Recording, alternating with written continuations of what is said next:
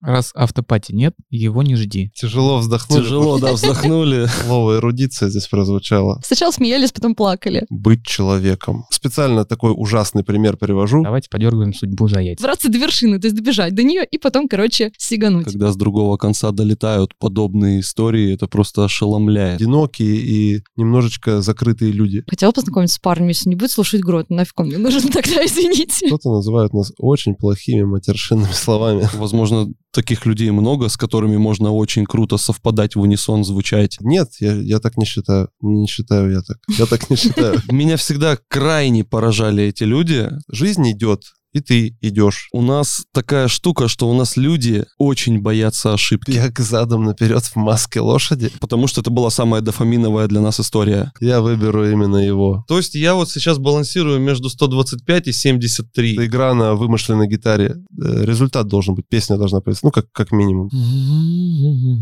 А лучше чай попить иди.